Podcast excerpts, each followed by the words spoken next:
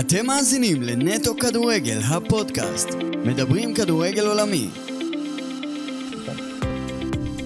שלום, ברוכים הבאים לפרק נוסף של פודקאסט נטו כדורגל, פרק מספר 32, והיום אורח מעניין, מאמן הנוער כיום של הפועל תל אביב ושחקן העבר, מיכאל זנדברג, שלום. אהלן, אהלן, שלום רב. כן, אז בוא נתחיל קודם, התחלת כשחקן כדורסל בהפועל רמת גן, נכון? סער רמת גן. סע. זה קבוצה. קהילתית שמתחת לבית שלי. אה, כן, שם התחלתי.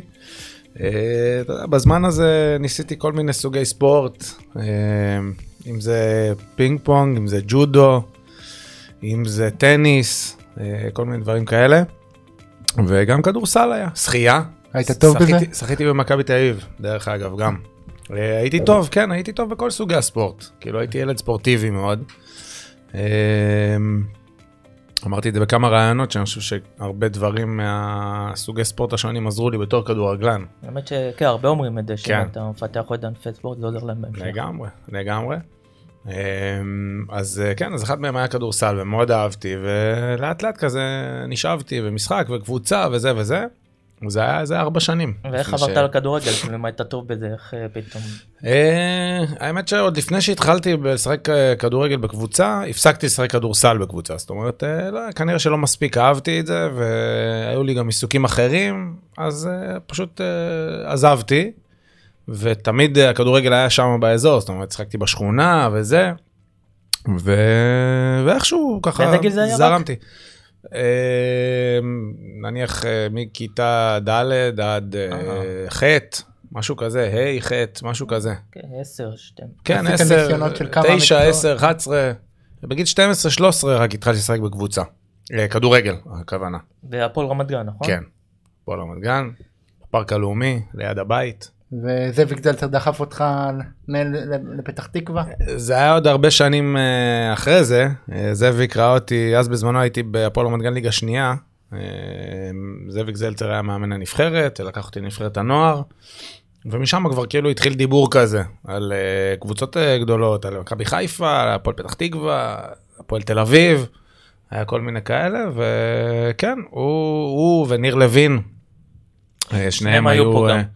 כן, שניהם היו אבות המהלך הזה, למעבר שלהם ל- להפועל פתח שניהם תקווה. גם אירחנו אותם בכלל. כן, שניהם אה, אנשים יקרים, גם בכדורגל הישראלי וגם לי באופן אישי. נשארת איתם בקשר גם בנושא האימון והכל? קודם כל אני ניר לוין אה, אני עכשיו אה, היום קולגה שלו בצ'רלטון אז אני אה. רואה אותו הרבה וגם זאביק אז אני רואה את שניהם אה, הרבה וכמובן אנחנו גם מעלים זיכרונות מדברים על כדורגל לפני איזה שבוע יצא לי לשחק עם ניר לוין על אותו אה, מגרש. משחק ותיקים. משחק ותיקים של אה, לזכר יוסי רוזנצוויג האגדי המנהל של הפועל פתח תקווה שהיה מנהל שלי אה, ועם ניר לוין שהיה מאמן. אה, אז אה, כן בקשר ו- אתה יודע קולגות. ניר שכנע אותך לעבור להפועל פתח תקווה? אמ, אני לא יודע אם הוא שכנע, הוא שכנע יותר את מאיר שמיר לקנות אותי מהפועל רמת גן, שזה כאילו היה משהו מאוד יוצא דופן. הוא חש אותך בנוער כבר, שהיית... כן, גיל 17. אה, שוב, קבוצה ליגה שנייה, זה לא משהו שאתה יודע, היו עושים בהר- בהרבה כסף יחסית, ממש אה, לא. דאז. אז אה, כן, הוא שכנע אותו, ואותי לא היה צריך כל כך לשכנע, זה היה יותר שיחה משפחתית, ברור שכאילו מהפועל רמת גן להפועל פתח תקווה זה היה מעבר היה גם הצעה ממכבי מטורף. חיפה, לא? כן. הייתה לי הצעה ממכבי חיפה לאקדמיה, בכפר גלים, רצו שאני אעבור שם ללמוד ולשחק וזה, אבל זה היה לי יותר מדי, גם הריחוק מהמשפחה, מההורים, מהחברים, מהבית ספר, אה, אז ויתרתי על זה. המשך סגרת מעגל. הפועל כן. פתח תקווה גם התחלת כבר להיות אה, בבוג... מה איזה העונה זה היה? זה ניר לוין כבר העלה אותך לבוגרים? ש... כן, כן, ניר לוין, זה היה ב... עברתי לנוער של הפועל פתח תקווה, אה, הייתי מתאמן, התחלתי עם הנוער ושיחקתי עם הנוער, ובסוף אותה שנה, זה 97-8, אה, כבר אה, הייתי רק עם הבוגרים, אה, הקבוצה הייתה במקום רביעי, חמישי בליגה, וכאילו לא, לא אליפות, לא ירידת ליגה. קבוצת אז שיתפו, צמרת. שיתפו, זו קבוצה צמרת, אבל שמשתפת אה, צעירים, היו הרבה צעירים בקבוצה הזאת. אה, בכלל, בזמנו, מנור ה- חסן. הקבוצה הייתה מושתתת על צעירים שגדלו במועדון, מנור חסן ואלון מאיה ואלי אברבנאל ומוטי קקון. שלא היה, כן, לא היה צעיר כל כך, אבל יוסי רוזן, אבי יחיאל, אה, ועוד. כאלה.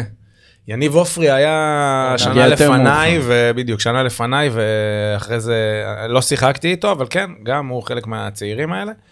אה, שעשו גם אה, עונה קודם, אה, עונה נהדרת מקום שני. ב- באירופה גם, עשו קמפיין נהדר בגביע וופא. אה, אז כן, זאת הייתה הקבוצה, ואני שיחקתי בה בכל החלק השני של העונה, לקראת הסוף, שבעה, שמונה משחקים לסוף, משהו כזה, אז שיחקתי די הרבה. ואת העונה הבאה, שגם היה לי עוד גיל נוער, פתחתי עם אה, גיורא שפיגל בתור כן, מאמן. והייתי מתאמן קבוע בבוגרים, ומדי פעם משחק עם הנוער, שוב, לקראת החלק השני של העונה, שיחקתי קבוע כבר uh, בבוגרים. הגיע הגיע ראובן עטר, מה זה היה לשחק עם ראובן עטר? בשבילי זה היה, זה היה האליל שלי בתור ילד. אה, זה היה מטורף, כאילו באמת, אה, שחקן בסדר גודל כזה, שמגיע להפועל פתח תקווה, הוא הגיע מבית"ר ירושלים אחרי פציעה, אבל עדיין, אתה רואה את מה שיש לו ברגליים, זה היה באמת אה, אדיר, והיה לי תענוג גדול לשתף איתו פעולה. גם ישבתי לידו בחדר, והיה לנו ויכוחים אה, לא, לא פשוטים על פוליטיקה. אה, נגיע לזה. פוליטיקה כמה. ואז העונה אחרי זה יש ניר לוינג שוב חוזר, כאילו כבר עשית, כבר היית שחקן משמעותי בקבוצת צמרת, שאפילו כבר היה דיבורים שיכולה לקחת אליפות, אבל גם ניר, גם שהיה פה אמר, היה הרבה מכות פציעות שגם כן. אתה הרווחת מזה. כן, אה, כן, הייתי אה, אה, שחקן, לא, לא יכול להגיד מוביל, עדיין הייתי צעיר, הייתי בן 19, זה היה בשנת 99-2000. אבל כן, שחקן שעשה איזה כמה, בדיוק הפריצה שלי, הפריצה שלי הגיעה שנה אחרי זה, אבל זה בדרך לפריצה. קבוצה באמת פנטסטית, כן. רצה טוב עד הסוף עם אה, מכבי חיפה והפועל תל אביב. והיה לי חלק, אה, אני לא, עוד שוב, לא אגיד, השחקנים המובילים, אה, זה באמת היו מנור חסן ואלי אברבנאל וגבור מרטון, וזרים נהדרים, קבוצה כן. באמת טובה. אה, אבל אה, אני הייתי חלק מהקבוצה הזאת, חלק אה, קטן, אבל חלק. אה, בסוף כמובן לא הסתייע לנו לקחת אליפות, אבל... גם הרבה אה, פציעות, ניר כן, גם היה פה, בדרך, כן, פה מלא... נפצענו והיו היו פצועים, ו- ובאמת בחלק האחרון של העונה קצת נגמר לנו האוויר, אחרי כן. שבאמת עשינו ריצה מדהימה. אבל עד היום זה באמת אחת העונות אה, הכי כיפיות, גם מבחינת כדורגל. 8-1 על אה, הרצליה. כן, נתתי גול באותו משחק. אה, כן, נתנו הצגות של כדורגל, באמת היה כדורגל מאוד התקפי, כדורגל שונה, עוד עוד לפני הכדורגל של היום. אה, המון, אה, המון תנועה, המון טכניקה, זרים טובים, קוסט טו קוסט מה שנקרא, כדורגל התקפי כמו שהקהל אוהב לראות. כן, והעונה אחרי זה ש...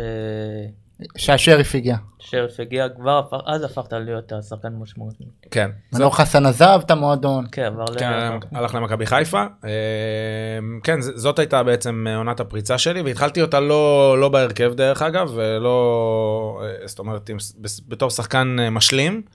אה, ולאט לאט ככל שהעונה התקדמה, האמת מהר מאוד, בתחילת העונה, אחרי כמה מחזורים, אה, אלי כהן שגם שינה את התפקוד שלי בעונה הזאת, כי עד אז אה, שיחקתי קשר אחורי, אה, ואלי כהן פשוט הכניס אותי יום אחד לחדר לפני משחק, ואמר לי, אתה יכול לשחק אה, כנף שמאל, או מתחת לחלוץ, או second striker, משהו כזה, כאילו שחקן התקפה. אמרתי לו, אתה יודע, אני יכול לנסות. וזה היה משחק אה, נגד הפועל חיפה, אה, שהייתה אז כמובן קבוצת אה, כן. אימפריה, באמת אה, זה, אה, שנתיים לפני שלקחה, אחרי שלקחה אליפות. בדיוק, כן, אה, גם קבוצה- עונה גדולה כן. בדיוק. עם ילשה וכל מיני שחקנים. מדהימים. שחקנים אדירים, באמת. אה, גרייב ודודו עוואט וזרים. אה, טלקר היה שם. טלקר, ערן בן שמעון. אה, וניצחנו את המשחק הזה 2-0 ו- או 2-1.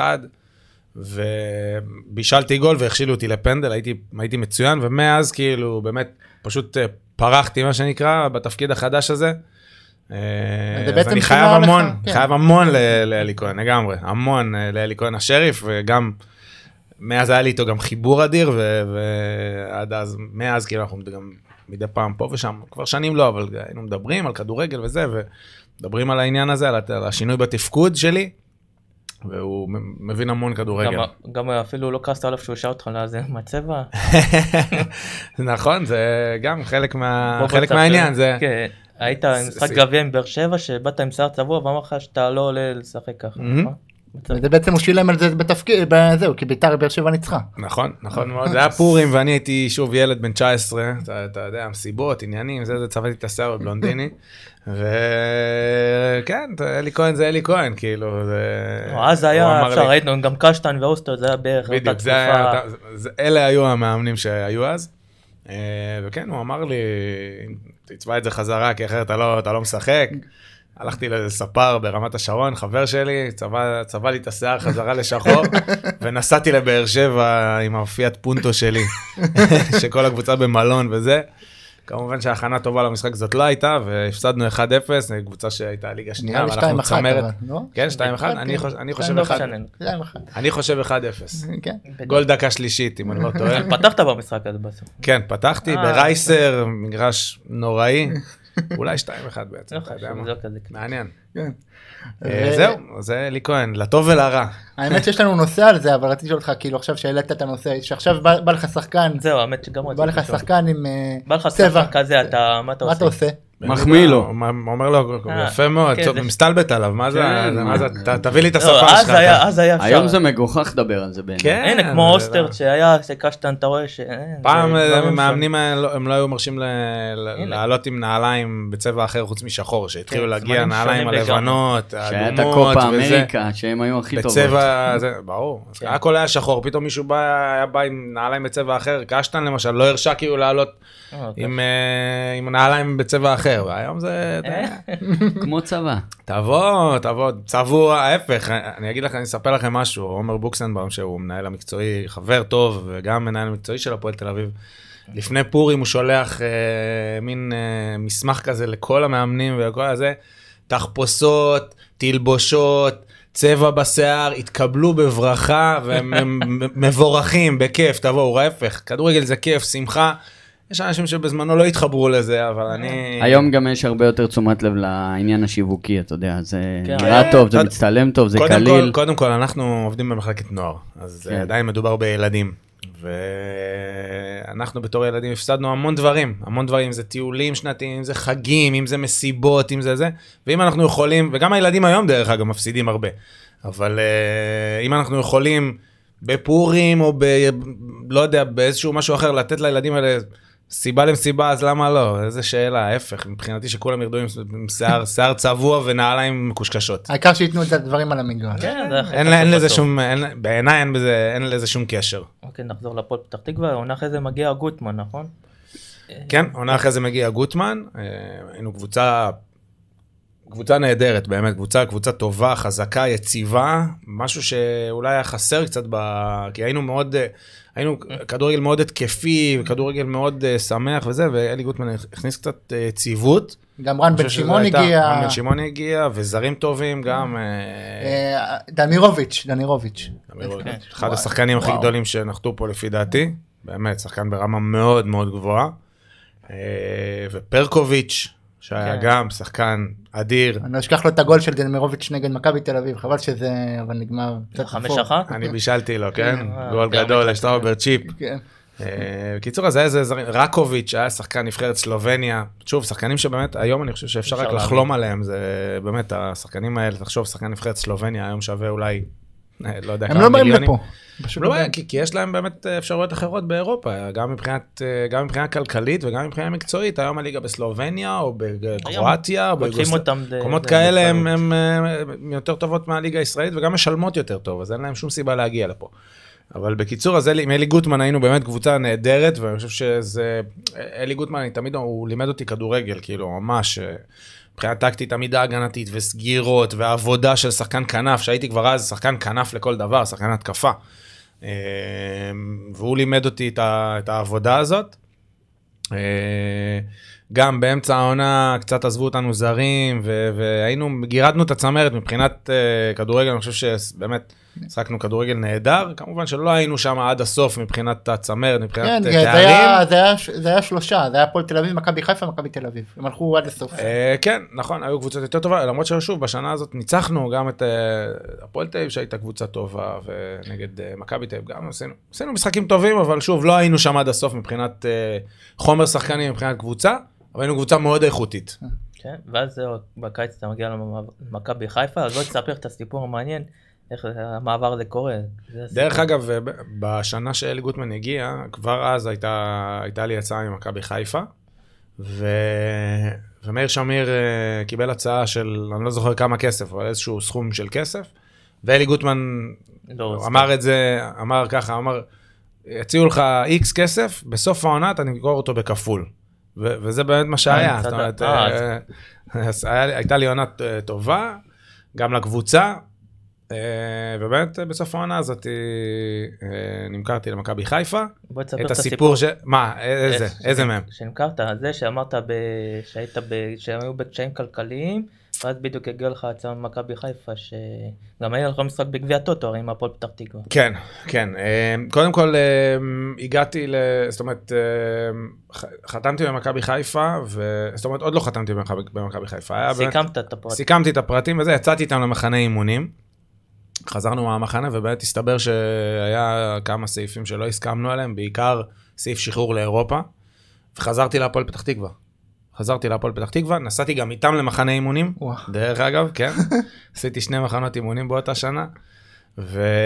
והתחלתי את העונה עם הפועל פתח תקווה, כאילו עבר איזה שבוע, שבועיים, שלושה, חזרנו מהמחנה, התחיל, אה, התחילו אימוני טרום עונה וגביע הטוטו, ושיחקתי איתם. ולאט לאט ככה הרגשתי מהמועדון ש... שהיה באמת מצוי בקשיים כלכליים, ו... שמאיר שמיר בדיוק הודיע שהוא... שהוא עומד לעזוב, כן, בדיוק, והמועדון היה ב, ב, באמת בכזה אי בהירות כלכלית ומקצועית בכלל, ולי לי היה חוזה שם די גבוה אחרי העונה שעשיתי, והשתחררתי מהצבא, ו, והייתי, כבר זה היה חוזה שיחסית היה כבד למועדון. וידעתי שהם לא, לא רוצים uh, שאני אשאר, אלא רוצים למכור אותי, גם לחסוך את, ה, את החוזה שלי, וגם uh, כמובן לקבל עליי כסף, כי שהיה יכול להשאיר את המועדון הזה בחיים. ככה לפחות אמרו לי. Uh, וזהו, ו, ועשו כל מיני מהלכים מהפועל פתח תקווה, אתה יודע, לא נתנו לי לשחק, וניר כן, לוין, כמו ש- שהיה איתי באמת הכי בסדר בעולם, אמר לי שזה המצב, והוא גם מתנהל בתוכו, ולא נעים לו ולא טוב לו עם המצב הזה, אבל זה מה שיש. ו... ולאט לאט באמת העניינים הבשילו וזה, ו... ועד שבאמת המהלך הזה של... אה, שהיה היה משחק גביע הטוטו נגד אה, אחי נצרת, ולא פתחתי בהרכב. הודיעו לך באמצע המשחק שהפרטים סוכמו. ובמחצית האבא שלי והעורך דין שלי מורן, ש... קראו לי כזה מהיציע ואמרו לי, מה, אתה. אנחנו חייבים לבוא עכשיו וזה וזה, כי זה היה היום האחרון למועד רישום של אה, ליגת האלופות במכבי חיפה. אמרתי להם, חבר'ה, אני באמצע משחק, אני אמור להיכנס עכשיו וזה. ואמרו, טוב, תסיים וזה, וישר ת- תבוא למשרדים של אה, ינקלה שחר. ועליתי במחצית שנייה, נתתי גול או בישלתי, אני לא זוכר, ניצחנו 5-4, משחק גביע הטוטו. וואו. כן, משחק אה, כזה. אה, וזהו, התקלחתי בשיא המהירות וטסתי למשרדים של אה, ינקלה שחר, ושם חיכו כל הזה, העורך דין והזה, ויאנקלה, ומאיר שמיר על- הקו בטלפון, והגזבר של הפועל פתח תקווה, היו חייבים לי משכורות, אה, אתה יודע, כל מיני עניינים כאלה. כל הפרוצדורות נסגרו, וחתמתי. ואז אחרי שבועיים... ושבועיים שבועיים אחרי זה פתחתי באולטראפורד. מספר 13, אתה זוכר את המספר? ברור, אמרת- למה? בדיוק, בדיוק בגלל זה, כי הם, הם רשמו אותי כבר עוד לפני שזה, וזה המספר הראשון שהיה פנוי. זאת אומרת, לא שאלו אותי אפילו, הם לא יכלו לשאול אותי איזה מספר אני רוצה או משהו כזה. פשוט המספר הראשון שהיה פנוי, והם רשמו אותי את המספר הזה, והיו צריכים להגיש כבר את הרשימות האלה ל- לאופ"א. מה זה היה לשחק כן, באולד טראפורד? אמרת אז, פגשת את סקולס ואמרת פתאום שזה עולם אחר לגמרי. לגמרי, לגמרי. כאילו, אה, אתה כמה זה שבועיים מה- מאחי נצרת לאולטראפורד בדיוק, לא- לא הייתי אמור לפתוח במשחק הזה, אבל יעקובו יעקובו קיבל, הורחק, אה, כן. בסיבוב הקודם, אז אה, ככה שיאניב קטן פתח חלוץ ואני פתחתי הצלחת כנף לתפוס את שמאל. קטן אחרי הגול של... אה, כן, תשמע, זה, מה, מה אני אגיד? תשמע, זה היה חלום, אין מה, זה עד היום היה, זה עד היום ככה מעורפל כזה בזיכרון שלי. אני לא זוכר הרבה מאותו משחק, באמת אני זוכר את הכוכבים הגדולים האלה, את הקצב, שזה באמת היה... חולצה לא החלפת עם מישהו? לא, לא החלפתי עם אף אחד, כי אני זוכר שהיה באמת אה, ככה כולם רצו לכולם, ו- וזה בקאם וסקולס ו- ו- וניסטלרוי וכל מיני כאלה. אבל כשאתה, כולם. כשאתה מגיע, ל- אתה רואה, ממש נכנסת למכבי חיפה בימים הראשונים שלך, כמה אימונים, פותח בהרכב באולט ראפורד. לא, כן, לא, כן. לא, לא קיבלת כאילו. פרצופים מחברים שלך שאומרים איך זה יכול להיות. לא, כי שוב, לא הייתי אמור, לא הייתי שמע, אמור אה, לשחק, חוויה. לא הייתי אמור לפתוח בהרכב, כי אמרתי, יעקוב הוא הורחק במשחק הקודם, והוא כמובן היה החלוץ המוביל של מכבי חיפה, והיה אז נפקד הבינו לשחק שזה בכנף. בכורח אז הנסיבות. כן, זה היה, והגעתי, אתה יודע, כבר בתור שחקן מוביל, כבר, אתה כן. יודע, הייתי בן 22, כבר הייתה מאחוריי, היו מאחוריי כמה עונות בהפועל פתח תקווה, שזה היום זה נשמע כאילו זה, אבל זה קבוצת צמרת, אתה יודע, מ- בליגת העל. אה, ידעו שבאתי להיות שחקן, שוב, זה, זה הייתה קבוצה באמת אחת הגדולות בזה, אז לא הכוכב של מכבי חיפה, אבל כן שחקן, המובילים. אחד המתברגים, בוא נגיד ככה. היה ג'ובאני, והיה יעקובו, ו... פרליה. פרליה, פרליה כמובן, ו- ז'וטאוטס. ושותאוטס, וחרזי, בנאדו, קייסי, ז'אנו, בדיר. הכל- הקבוצה הכי גדולה ווליד שהייתה בדיר, בדיוק, בשנות אז ברור האלפיים. שאני לא הכוכב, אבל באתי בתור שחקן צעיר ומבטיח. לא. שחקן צעיר ומבטיח ש- ש- ש- שמשתלב, ו- וזה מה שקרה. ו- כן, אולטראפורד שוב, היה חלום, חלום. ודווקא המשחק, הגול הראשון שלך במכבי חיפה היה נגד הפועל פתח תקווה. נכון, נכון, המשחק הראשון, הגול הראשון היה נגד הפועל פתח תקווה בקריית אליעזר. חגגת? אה, חגגתי, אני... אה, תשמע, לא, זה אני... לא היה עידן כזה בדיוק, קודם שחוגגים. כל עוד לא היה את העניין הזה, ואני עד היום, אני אומר לך, לא, אבל זה עוד לגיטימי. במקרה שלו. לא, אני בצד שלך במה שאתה הולך להגיד. אתמול כן. עידן שמש, ראית את זה? אני... לא. עזוב, כבודו, לא, כולם כל במבט זה מול הפועל. זה כן, זה- כובש- כובש מול. הפועל חיפה שהוא שיחק, עשר דקות אולי, נו. אה, באמת, הוא לא לא חגג. אני... עזוב, אבל עזוב, במקרה- באמת, כבודם של של לא, אני כולם... אומר, אבל אצלך זה לגיטימי, זו קבוצה שאתה גדלת, לא גדלת, אבל כאילו עשית את הפריצה שלך, זה לגיטימי. היה אפשר לא- להבין את זה בצד שלך, כן. אה, כן, אני מבין. אבל זה לא היה עידן כזה. כבודם של כולם אה, במקום המונח, אבל לא, אני. זה לא, קודם כל ברור שעוד לא היה העניין הזה, אחרי זה באמת עברתי כבר עשר קבוצות, ובכל מקום ש... ש... בהרבה מקומות, אחרי זה חגג, כבשתי, חגג. כבשתי הרבה פעמים נגד מה הפועל יגיד פתח איתי תקווה, שכטר? ואחרי זה כבר חצי ליגה כבשתי נגד. אה, מכבי חיפה, ואחרי זה כבשתי נגד בית"ר ירושלים, וכבשתי נגד הפועל רמת גן שגדלתי בה, אם כבר אני אומר כאילו קבוצה שלא הייתי חוגג, זה הפועל רמת גן, וגם נגדה חגגתי, כי אני, אה, זה- אה. זה- זה כדורגל, וזה שחקן מקצוען, והוא עובר מקבוצות, ומשחק כדורגל, ומבחינתי, אבקת שער זה, זה הדבר הכי אמוציונלי שיש, ועכשיו לכבוש את היצר ולא לחגוג וזה וזה, זה לא, זה, אצלי אה, זה לא לא, ב, זה לא? בלקסיקון בכלל. אני גם חושב שזה שחקן שעוד פעם, אם זה באמת, זה למפרד שגדל ב... אתה יודע, אז כל השנים שיחק כן, בזה, וכבש איזה שער שמנע כן, מהם להגיע לליגת היה לו גול אלופות, כזה שהוא בדיוק, שהוא לא חגג, זה לגיטימי לחלוטין. ברור. אבל הזילות של הלא לחגוג הזה כן, לא, שנהייתה, כמו שהוא הזכיר עכשיו, זה היא- באמת זילות. בדיוק, זה לא, נראה לי אבל מצחיק, אבל אבל אצלך זה לי לגיטימי, כי זו קבוצה שפרצת אצלה.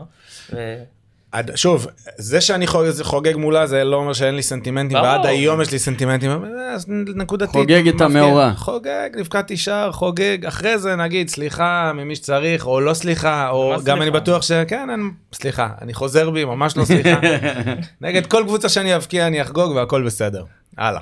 הזכרת את הפועל פתח תקווה, ולמרות שאנחנו, זה נושא אחר, אבל אה, מה מה אתה חושב על המצב שלה, אה, איך אתה רואה את זה? סוף של היום. תשמע, קודם כל אני חושב שהמהלך, ש- היה לה שנים התחיל קשות, ממאיר שמיר בדיוק, שם. היה- מאז שמאיר שמיר היה שנים שכונות ויש שם בעיה ניהולית מאוד קשה, הייתה לפחות. אה, המהלך שהאוהדים עשו שם מאוד מבורך בעיניי, אני חושב שהאוהדים צריכים, ושוב, זה צעד נהדר שהם מעורבים בניהול של המועדון. זה צריך להיעשות בצורה, אני חושב, יותר מסודרת, ולא שכל אחד אה, זה, אלא נציג של אוהדים ו... ו... וכולי. יש, יש דוגמאות לזה גם בארץ וגם באירופה, שזה עובד כמו שצריך. אה, שוב, אבי יחיאל, שהוא חבר שלי, אה, עכשיו כן. המנכ"ל של הקבוצה, ו- ואני מאמין שהדברים נראים שם הרבה יותר טוב. ושוב, תמיד, תמיד יש ותהיה לי פינה יותר מחמה למועדון הזה, למרות שחלק מהאוהדים לפעמים כועסים עליי, זה ששיחקתי במכבי פתח תקווה, וגם חגגתי נגדם וזה, אה. אבל uh, עדיין המועדון הזה יקר לליבי, ואני חושב שהוא מועדון חשוב בכדורגל הישראלי, ואני מאוד מאוד מקווה שהזמנים שלו בליגת העל יגיעו. אוקיי, בוא נחזור למכבי חיפה, אז באותה עונה של ליגת האלופות דווקא, זה היה עונה שפחות אה, הייתה דומיננטית כמו אחרי זה. לא, למה? לא, דווקא כן, בעונה הזאת, הייתי מלך שערים, זו העונה אולי הכי טובה שלי במכבי חיפה. לא, ארבע- לא, 14 שערים ותשעה בישולים. כן, בסוף, כאילו, בהתחלה זה לקח לך זמן, אבל... כן, שוב, כי באמת יעקובו, ויעקובו היה אה, מאוד משמעותי, וקטן, שהיה באמת שחקן אדיר, שיחק בתפקיד שלי, אז באמת אה, היה, הייתה רוטציה, אבל דווקא בשנה הזאת, הייתה שנה, כן, בסוף... שנה אה, אדירה. שלי, ואם לא היינו לוקחים אליפות, אז גם הייתי זוכה בשחקן העונה. אבל סיימתי מקום שני. איך הרגשת עם היחס שערים? להפסיד כן, אליפות ככה ביחס שערים? אה, שמע, קשה, עד היום אנחנו, אני, כולנו מדברים, כאילו, זה, אתה יודע, איך הרגשת לזה?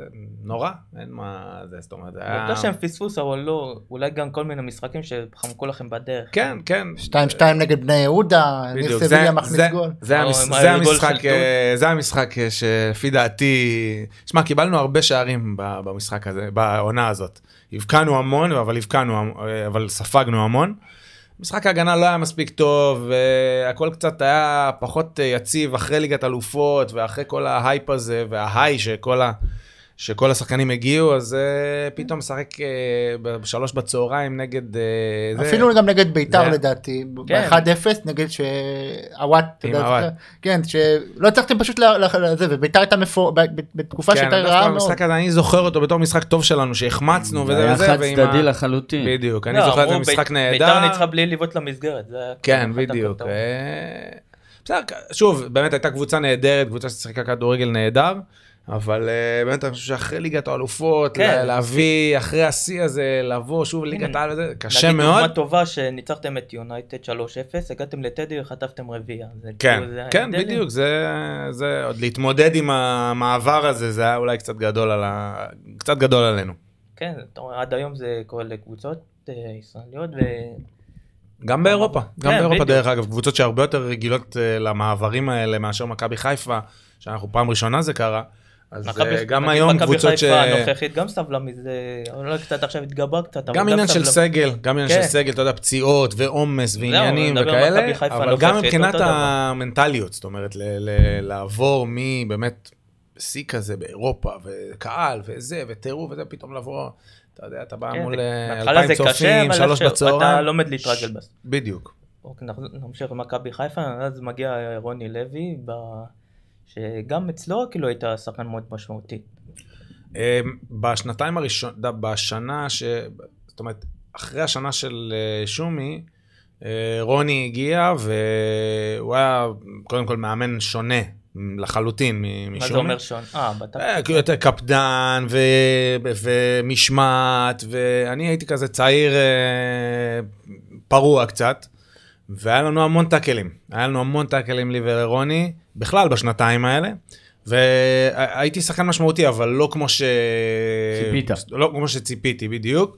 והיה לי איתו על זה הרבה ריבים, הוא היה מעיף אותי מאימונים, והייתי מתחצף קצת, והשעה אותי פתאום, וזה וזה, אבל זה היה מין אה, כזה, הייתי צריך גם לעבור את זה. הוא די מזכיר את. קשטן? הוא די מזכיר את קשטן? אה, קודם כל אני חושב שהיום הוא מאוד השתנה, זה, זה לא מה שהיה פעם, אבל הוא היה מאוד קשוח ומאוד... אה, הוא מאוד היה- קפדן. הוא דורש, היה דורש המון.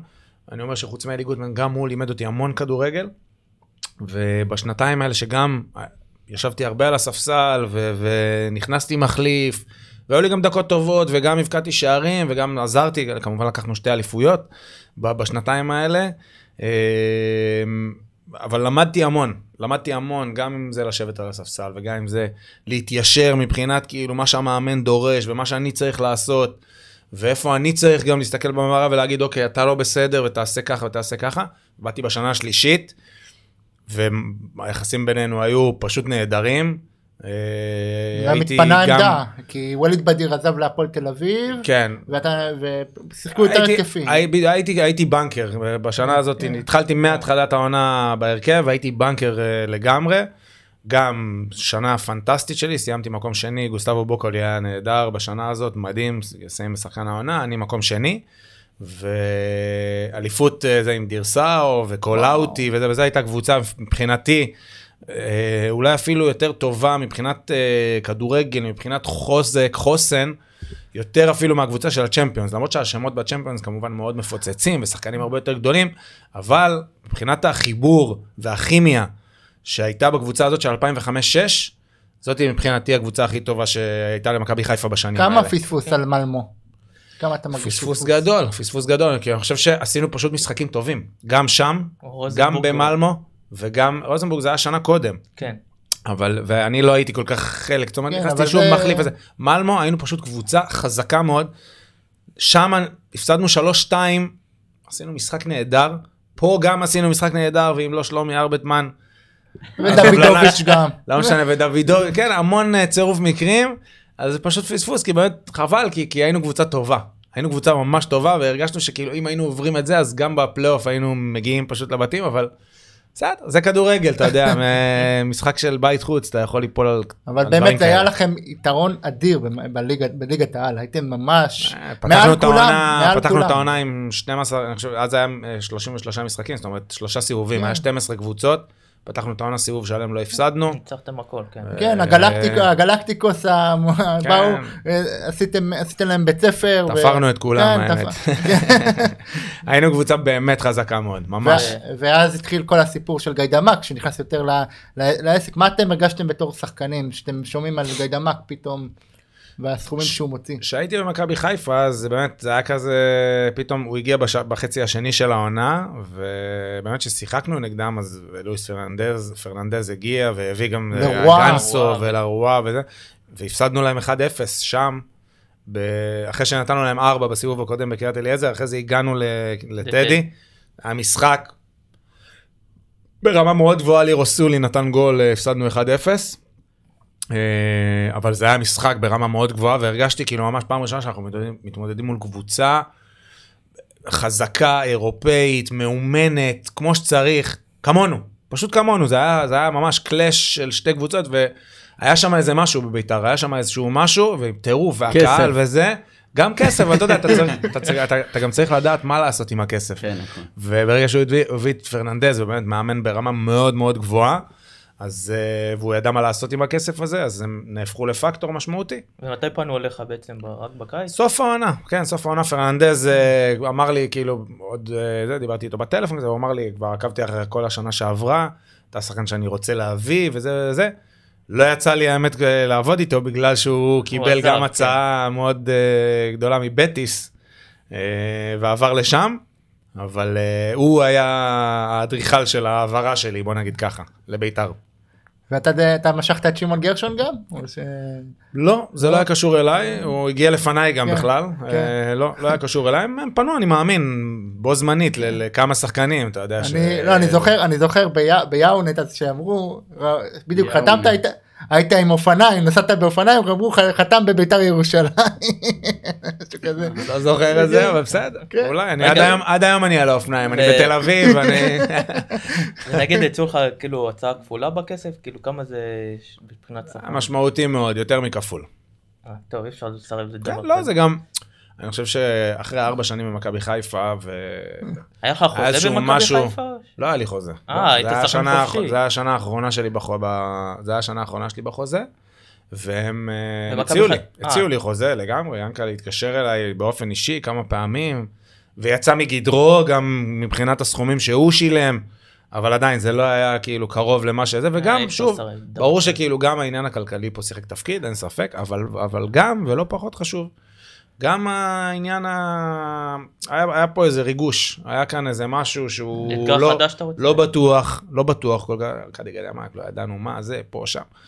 אבל אחרי ארבע שנים במכבי חיפה, הרגשתי איזשהו מיצוי קצת, איזשהו מיצוי, וגם כאילו אמרתי, אוקיי, עשינו ארבע שנים כאילו במקום, זה, זה הזמן לאתגר חדש, זה הזמן לאיזשהו סיפור שיכול להיות אה, כישלון קולוסלי, ויכול פתאום להתפוצץ לאיזה משהו, זה, וזה מה שקרה בסוף. לא ידעתי את זה קודם, כן? זה, היום אנחנו אומרים, אוקיי, בסדר, כמובן, אבל זה לא היה מאוד אה, בטוח, כמו מכבי חיפה.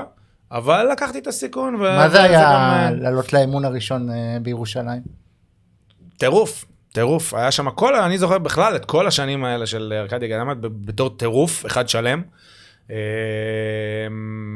אוהדים בכל מקום, משחקי בית, משחקי חוץ, אימונים, אה, חגיגות. הכל היה כאילו באמת על full volume, ב-200 קמ"ש, ונהניתי מזה, נהניתי מזה מאוד. כן, אבל זה התחיל קצת צולע, אתה יודע, אה, עם אה. ההדחה, ארדילס.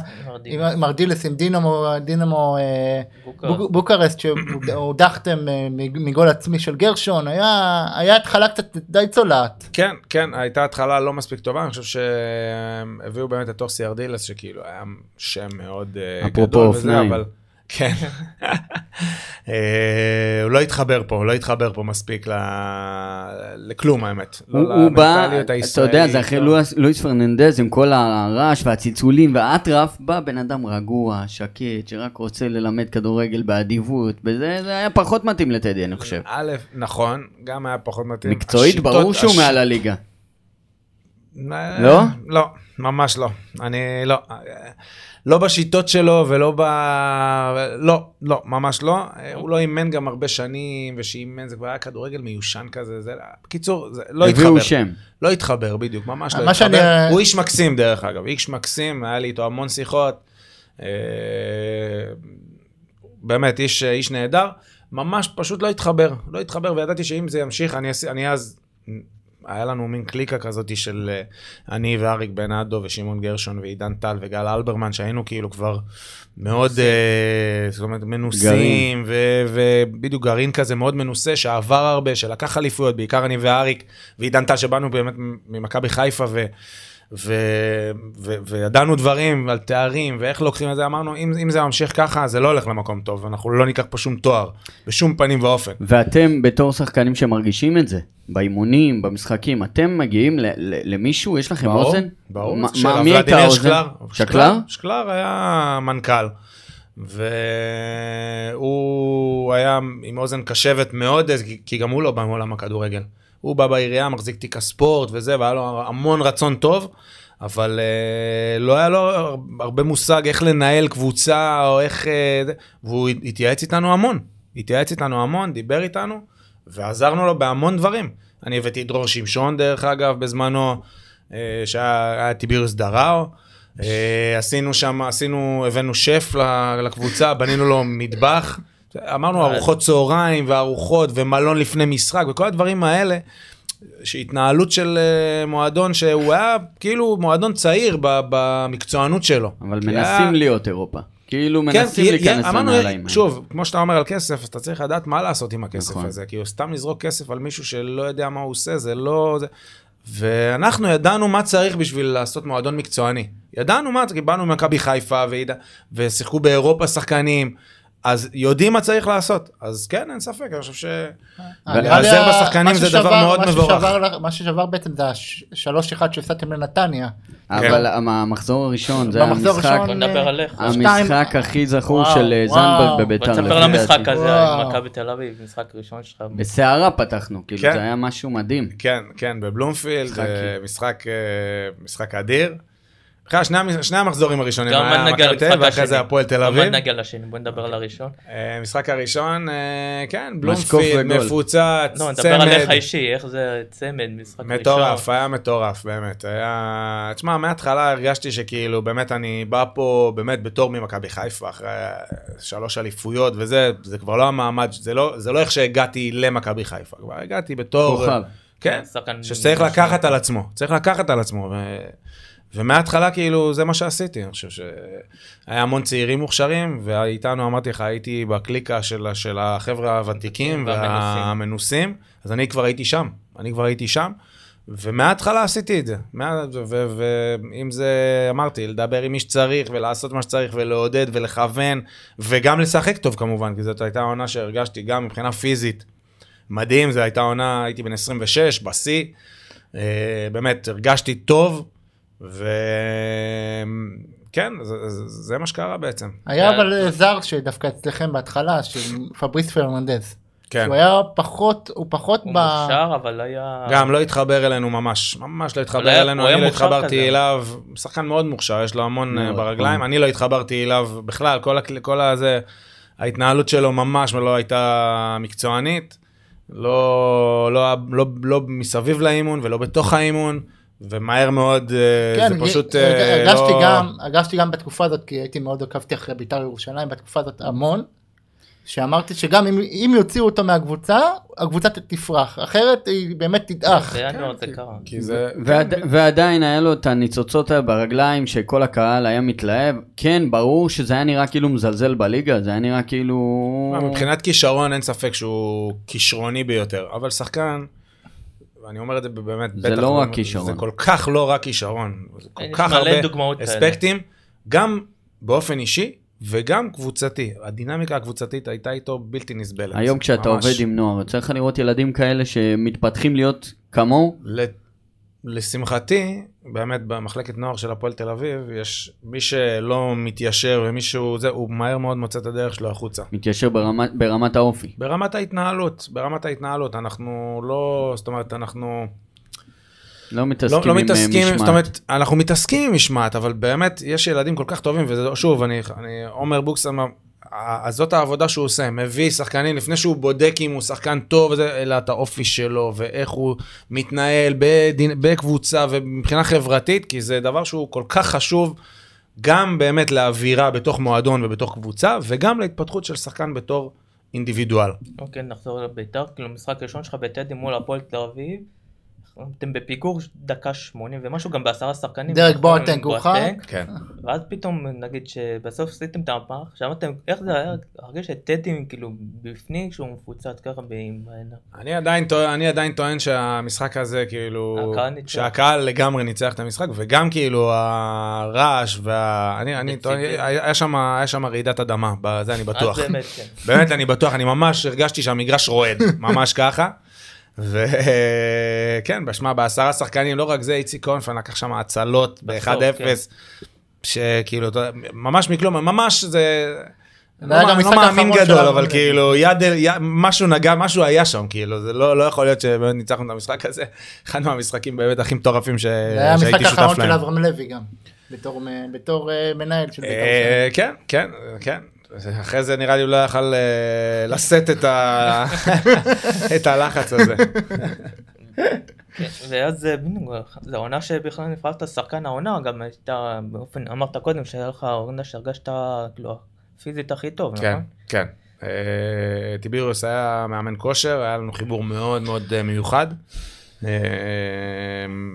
וכן. הוא- עד אז כאילו, זאת אומרת, עד שהוא לקח אותי ועבד איתי גם באופן אישי וגם גם באופן קבוצתי, אז לא... כאילו, הוא עשה משהו אחר, משהו חדש. אה, מבחינת כושר גופני, מבחינת איך השחקן מתייחס לגוף שלו, זה גם היה עוד כניסת, כאילו אנחנו עדיין, אנחנו עדיין רחוקים שנות, אבל אז בזמנו לא היה את כל ה, מה שיש היום, באמת שיודעים על איך מתאמנים באירופה, ומקצוענות, ואיך שומרים על הגוף, והתאוששות, וכל הדברים האלה, זה היה באמת מעבר בין הכדורגל של פעם לכדורגל המודרני. והוא הוא הראשון מבחינתי שהביא את זה לפה. אוקיי, ואז הגיע בדיוק יוסי מזרחי, כאילו איך היה איתו להיות? יוסי מזרחי היה האיש הנכון במקום הנכון, כי שוב אמרתי שעם ארדילס לא היה לנו באמת שום סיכוי לקחת uh, שום דבר, כי באמת uh, פשוט לא היה חיבור, ויוסי ישר, קודם כל הוא הבין את הדינמיקה הקבוצתית, שזה היה יותר מכל... גם מכיר את המועדון. כאילו. מכיר את המועדון כמובן, מכיר את היום. בית"ר, כן. ו... והוא ישר התחבר אלינו, בעיקר היה מדבר איתנו המון, איתי ועם אריק ועם שמעון וכל הוותיקים וכל הזה, וידע שרק אנחנו ביחד נוכל להוציא את העגלה הזאת, כי היה, היינו בבוץ, אחרי ההפסד הזה, היה לנו איזה תיקו ואז הפסד, וידענו שכאילו זה הולך למקום לא טוב, ומאז שהוא הגיע באמת העניינים, קודם כל האווירה השתנתה. אה, הוא שמח עלינו מאוד, הוא דיבר איתנו, האימונים השתנו, הכל, הכל האווירה הייתה שונה, וידענו שמשם אנחנו, עם הכישרון שיש בקבוצה, זה הולך רק למקום אחד. כן, זה אליפות. כן, כן, אליפות, אחרי כל כך הרבה שנים. אה, טירוף. כמה היא הייתה. מתוקה ב- ב- ב- בסקאלה של האליפויות? אה, תשמע, כל אליפות זה, זה משהו באמת, אה, אתה יודע, שאתה עובד כל כך קשה ויום יום ו- וזה, ובסוף כאילו ההכרה הזאת והפרס הזה, האליפות אחרי שאתה עובד, זה משהו מדהים. אה, עם בית"ר, כמו אמרתי, כאילו, כל דבר כאילו קיבל עוד ווליום, כי עם הקהל, ועם זה שבאמת אה, הקבוצה לא לקחה תואר כל כך הרבה שנים. אז כל זה קיבל כאילו, זה כן. היה על 200 קמ"ש, אז גם זה, גם האליפות הייתה על 200 קמ"ש, חגיגות, גן סאקר, אלפי אנשים, מאות אלפי, עשרות אלפי אנשים, טירוף, חגיגות, עניינים, הכל היה כאילו ב-high volume. אה, אז מבחינת, מבחינה מקצועית, אתה יודע, כל אליפות זה באמת משהו מדהים. זה היה באמת בפרופיל מאוד גבוה, כי זה בית"ר, וכי לא לקחו אליפות, ו... ו... ו... ו... מה הרגשתם אבל שיוסי לא המשיך? אמ, שוב, אני חושב שהדינמיקה הזאת בינו לבין ארכדי והמנכ"ל, שהיה אז אלי ארזי וזה, והיה שם מין אה, מאוד אה, איזון כזה ש, שהיה צריך אה, לשמור עליו. ואני אמרתי בזמנו אז שצריך, אה, שהוא צריך להישאר, אבל הבעלים חשבו אחרת, אתה יודע, עדיין עם כל ההשפעה שיש לכם, לשחקנים וזה, וזה הכל בסדר, אבל עדיין יש מי שמקבל את ההחלטות, ואנחנו לא היינו מעורבים בהחלטות האלה ברמה. שאלו אותנו, אמרנו, זה הכל בסדר, אבל בסוף היה מי שקיבל את ההחלטה. ו... וקיבלו אותה, ואז וקיבלו אותה. חוזר, שכבר התאמנת אצלו, איך היה לשתף איתו פעולה שוב? אה, זה שונה מאז? שומי, אני מכיר אותו באמת שנים, הוא בנבחרת האולימפית, הוא, הביא אותי למכבי חיפה דרך אגב. כי... אה, זה הוא- כן, הוא היה. מאמן מכבי חיפה. ועוד, למה? כי הוא הכיר אותי באמת מהנבחרת האולימפית, הוא הזמין אותי לאולימפית, והוא התעקש שאני, הוא ממש נלחם עליי במכבי חיפה, ו... והעונה בבית"ר ירושלים גם, הוא פשוט היה האיש הנכון בזמן הנכון, הכל התחבר כאילו ל... ל... גם לדאבל של אה, עונה אחרי זה. אה, קאלה סיפר לנו על אה, הרבה, אתה יודע, גם ליצנים וצחוקים ו- ובואטנג, ואתה יודע, אם יש לך איזה סיפור ככה שאתה זוכר. יש לך על קהל למשהו מעניין? אמ, סיפור על קאלה, היית- אני יודע, וואו. או דרק, כל דבר, מה כן, שזכור לך שם, אתה יודע, עם בית בגן, בטח היה... דרק היה ליצן לגמרי, הוא היה, ליצן, אתה יודע, באמת, כל דבר, כל פעם היה צחוקים, אם זה מוזיקה באוזניות, ואם זה זה.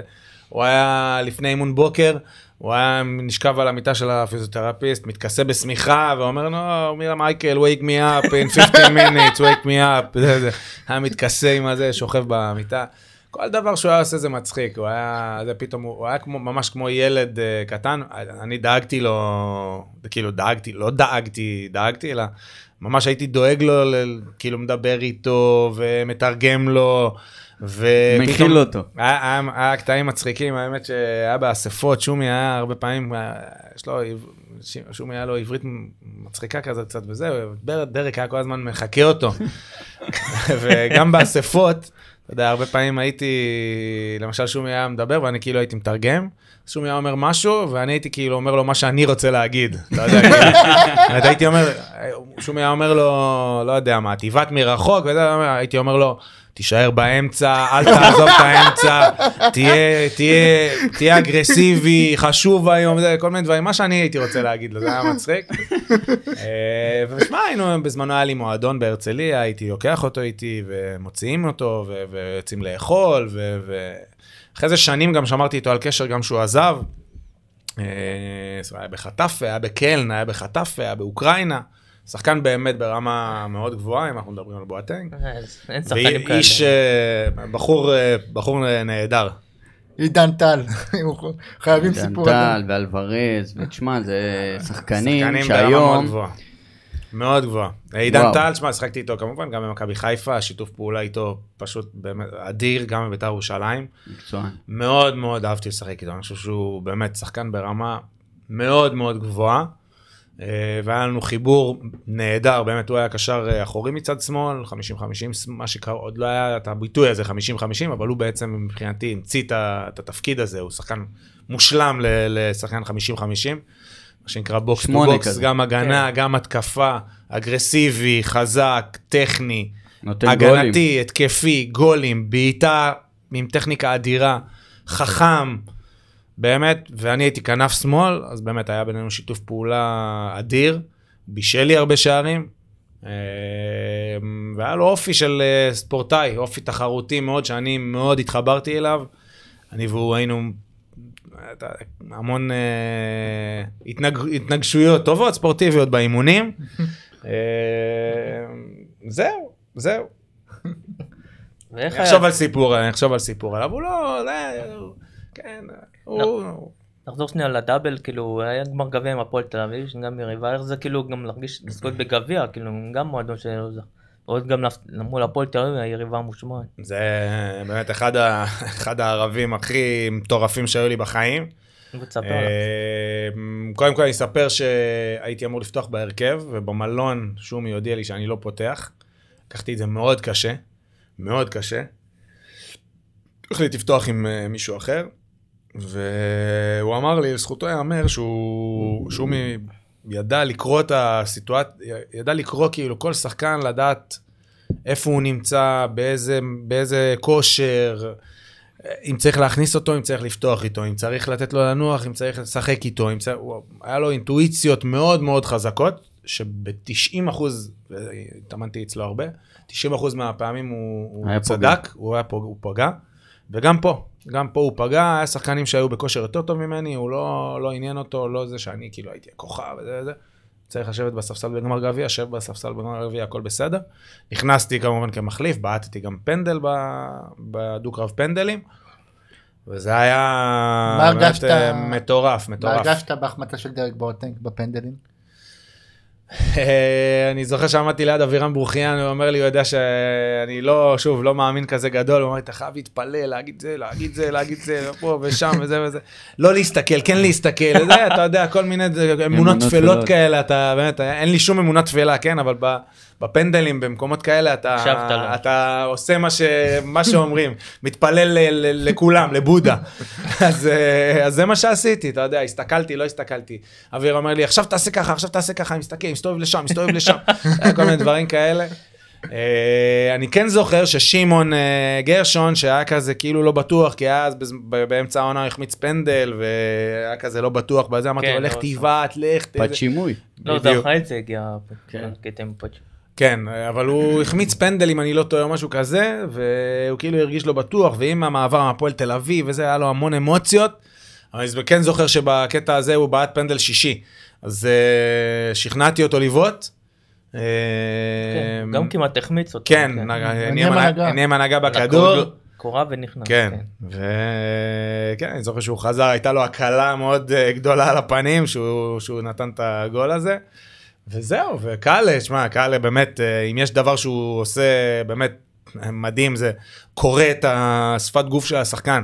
אתה יודע, כן. גם, גם תוך כדי משחק וגם בפנדלים, כי פנדלים זה הכי לקרוא את השפת גוף של השחקן, והיה לו את זה. גם פשוט היה לו את זה. הפנדלים של הפועל תל אביב שהוא גם אה, ראה שגוטמן שהמאמן שוערים המליץ לדגו שלא לבעוט אבל גוטמן החליט לבעוט וקאלי ראה את הוא זה. היה מאוד, הוא היה מאוד, הסתכל כאילו, פשוט, הוא היה מסתכל על שפת גוף וקורא את השחקן, והרבה פעמים גם באימונים, אתה יודע, שאתה בא לבעוט מולו, אפילו מחמישה מטר, ואתה רואה אותו עשר, שנייה קודם מזנק לאיפה שאתה עומד לבעוט, כאילו הוא קורא ממש את השפת גוף שלך, וזה מה שהיה החוזק שלו לפי דעתי בתור שוער, כי... אז גם עם סכנין לפני, שלב לפני, כן, כי. כי הוא, היה- הוא, הוא, הוא מאוד גדול והוא לא זריז כל כך כמו זה, אבל כן מאוד חכם, מאוד חד, קורא את השפת גוף של השחקנים, יודע לאיפה הם עומדים לבעוט לפני שהם בועטים, וזה קורא את המשחק מאוד מאוד טוב. זה, זה, זאת, זאת ה... זה, אלה היתרונות שלו בתור שוער. שאלה רק. אה, התעמדת עם כל מיני שוערים. איזה שוער הכי קשה באימונים להכניס לגול? אני אבחר שניים, אה, דוידוביץ' וניימה. דוידוביץ', אה, באמת, אני גם שיחקתי איתו, גם בנבחרת וגם במכבי חיפה. נראה לי שבחרת את הטוב בכל הזמנים זר ואת הטוב בכל הזמנים הישראלי. זה לפי דעתי. ניימה, אה. באמת, שהייתי בהפועל תל אביב, הוא באמת, אה, היה פשוט, אה, זה היה מתסכל. פשוט מתסכל, כאילו, היינו עושים תרגילי בעיטות, אה, מחוץ ל-16, כאילו, באמת, מתסכל, אבל אי אפשר- במשחק אתה יודע שיש לך על מי לסמוך. לגמרי, לגמרי, גם המשחק רגל שלו היה פשוט כן, מדהים. והוא. גם, היה, היה לו שילוב של אה, קריאת משחק, הוא קרא את המשחק בצורה הכי, הכי מדהימה שאי פעם ראיתי משוער, וגם יכולות אתלטיות.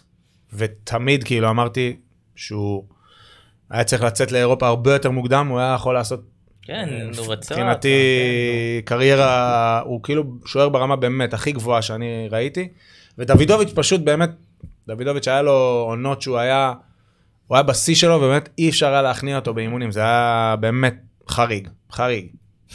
אז זה, זה תשובה קלה. נחזור לביתר, כאילו, אז שוב אה, אירופה, ש- אה, שוב, אה, גם היה לפני זה עם קופנהגן, אבל עם קרקו, איך זה, כאילו, שם הרגשתם אווירת סוף קורס כזה? קודם כל אני חושב שקרקוב הייתה קבוצה נהדרת, קבוצה יותר טובה מאיתנו. גם כל. בנאדו חשב ככה? אתה יודע, ביחס למה שיכולנו לקבל, זאת הייתה כן, ההגרלה הטובה, אבל גם, גם הקבוצה הזאת היא פשוט הייתה טובה עלינו. כן, אין ניצחה מה, אין מה, ברצלונה ניצחה ב- בשלב אחר. כן, אותך, פשוט אבל קבוצה יותר טובה מאיתנו. לא יודע אם ההבדל הוא חמש, אבל בטוח. קבוצה יותר טובה, אין מה, אין, אין בכלל מה, מה להגיד. ושוב, אני חושב שהיינו יותר אה, כישרונות, יותר מאשר קבוצה מספיק חזקה. אז הליגה הישראלית זה הספיק, אבל ברמה האירופאית, אני ידעתי שזה לא מספיק. ואיך הרגיש כאילו אחרי כמה שבועות גם גיידמק הודיע שהוא עוזב הכל ואיך איך הרגשתם אתם? אז זה, זה הרגיש כאילו לא כל כך אה, נוח, כמובן. אה, ניסינו עוד אה, לשמור את העניין הזה כאילו עוד דו, כזה מודבק, זאת אומרת. שזה... ואני חושב שפה באמת בא לידי ביטוי. האופי, האופי של השחקנים. אמרתי לך, היה את הקליקה, את הקליקה הזאת המאוד חזקה, ויואב זיו, ורוני גפני, ודוד אמסלם, ואיציק קורנפיין כמובן. כל השחקנים האלה שהם היו באמת אישיות, לפני שהם שחקנים. וזה מה שהחזיק את החדר הלבשה הזה, גם חזק, גם מגובש, וגם את הקבוצה הזאת. זה, שם. זה בדיוק משליך אותי להיום. אתה יודע, זה ממש מצב מקביל, מה שאז אתם שומעים על ארכדי גיידמק שעוזב. שאלה, באמת איך השחקנים, כאילו כמה הם חרדים למשכורות שלהם, כמה זה פוגע בהם בתפקוד של האימונים, במשחק, כי היום המצב הוא דומה, אחד לאחד. כן. עם, אה, עם הרבה פחות אפסים במשכורות, אבל עדיין דומה. כן. תשמע, לצערנו, בהרבה מועדונים, לא רק בבית"ר ירושלים, אה, מתמודדים עם, ה... מתמודדים עם האיום הזה. אין משכורות, הבעלים עוזב, לא שולמו, לא זה, לא פה, לא שם. ועוד פעם, זה מאוד תלוי ב... זה פוגע אבל. זה, אין ספק שזה פוגע. זה שיחה בחדר הלבשה, וזה... זה... שמע, ברגע שאתה עולה לאימון, אז אתה לא זוכר כמה כסף אתה מרוויח, ואם קיבלת כסף או לא קיבלת כסף, אבל אין ספק שזה יושב ומחלחל, וזה בטח לא בריא. אה, להגיד לך שזאת הסיבה למצב של בית"ר ירושלים, אני לא יודע, לא חושב, אבל להגיד לך שזה משפיע, כן, זה בטוח משפיע. וגם באותה עונה ראובן עטר, שגם איך זה כאילו היה להתאמן אצלו אחרי שאמרת שלינשטיין שמנוגע איתה בהפועל פתח תקווה? אה, האמת, אה, לא התחברתי אליו בתור מאמן, והיה לנו גם קלאשז כאלה. גם פחות שיחקת. פחות שיחקתי, גם נפצעתי באותה שנה, עשיתי ניתוח אה, בקע שהשבית אותי, היה לי כמה פציעות אה, לא טובות, לא, לא קלות, לא, לא יותר מדי, אבל פציעות כאלה שפה מתיחה ושם מתיחה וזה, והחמצתי ואחרי זה את הניתוח בקע שסיימתי את העונה בגללו, אז העונה הזאת הייתה קצת פחות טובה מבחינתי. גם באמת, ראובן בתור מאמן היה לי, היה לי קשה איתו, היה לי קשה איתו. אה, לא היה קשה איתי גם, כנראה. אני חושב שאולי הייתה לו בעיה קצת עם שחקנים שהם דומיננטיים, ואני הייתי באמת, בטח אחרי שתי העונות האלה בבית"ר ירושלים, הייתי מאוד דומיננטי. אה, וזהו, אתה יודע, גם קורה שכאילו מאמנים לא, לא משדרים על אותו, מאמנים ושחקנים לא משדרים על אותו גל, וזה מה שקרה לי עם, אה, עם ראובן. אז זה גם מה שקרה לו נגיד לראובן, אם אנחנו מנתחים נגיד את מה שקרה לראובן בכללי במכבי חיפה, שהוא הגיע למקומות, שהוא הגיע עם שחקן מאוד דומיננטי נגיד יניב קטן, והוא פשוט לא הצליח. אני, אני לא יודע, אני לא רוצה לדבר על אה, מישהו שזה, אני, אני לא יודע מה היה שם, אני מכיר את קטן, אני, אני, אתה יודע, ברור שהוא דומיננטי במכבי חיפה בצורה מאוד, אה, דומיננט, מאוד דומיננטי במכבי חיפה. אני לא יודע מה היה שם, אני לא, אני לא זוכר גם את העניינים האלה. יודע. אז משם להפועל תל אביב. כן. כן, שם להפועל תל אביב. הייתה לי, היה לי שתי הצעות, ממכבי תל אביב ומהפועל תל אביב. והרגשתי שאלי גוטמן, שאני שוב זכרתי, זוכר אותו ומכיר אותו עוד שנים, אה, זכרתי מה, מהקדנציה שלי בהפועל פתח תקווה, אני ידעתי שהקבוצה הזאת תלך למקום טוב, ראיתי את, ה, את החומר שחקנים שיש להם, וידעתי שעם גוטמן זה ילך למקום טוב. וזו הייתה החלטה ממש נטו מקצועית. זאת אומרת, היה לי הרבה יותר כסף במכבי תל אביב, ואמרתי, אם אני רוצה לחזור לקבוצה, אם אני רוצה לחזור אחרי פציעה ואחרי זה, למקום שהוא בריא מבחינה מקצועית, זה הפועל תל אביב. וצדקתי, אבל אני לא הייתי חלק ממנו לחלוטין, כי באמת אה, כן, התחלתי את העונה טוב, אבל גם שם נפצעתי, ואחרי זה עברתי. אז אה, מבחינה מקצועית זה היה מעבר, מבחינה אישית זה היה מעבר לא טוב, מבחינה, אני, אני שלם עם ההחלטה הזאת, כי זאת הייתה ההחלטה הנכונה. כי, זאת אומרת, כן, למה ההחלטה כאילו לעזוב באמצע העונה לבני יהודה? נפצעתי, אה, אה. קרעתי את השריר, הייתי שלושה חודשים בחוץ, קרעתי את ה hamstring, וכשחזרתי, כשחזרתי אז כבר הקבוצה רצה בצורה יוצאת מהכלל עם זהבי, ורמוט, שכטר, דגלס, זיאדין, דדי, כל אלה, שלקחו דאבל באותה שנה, ו...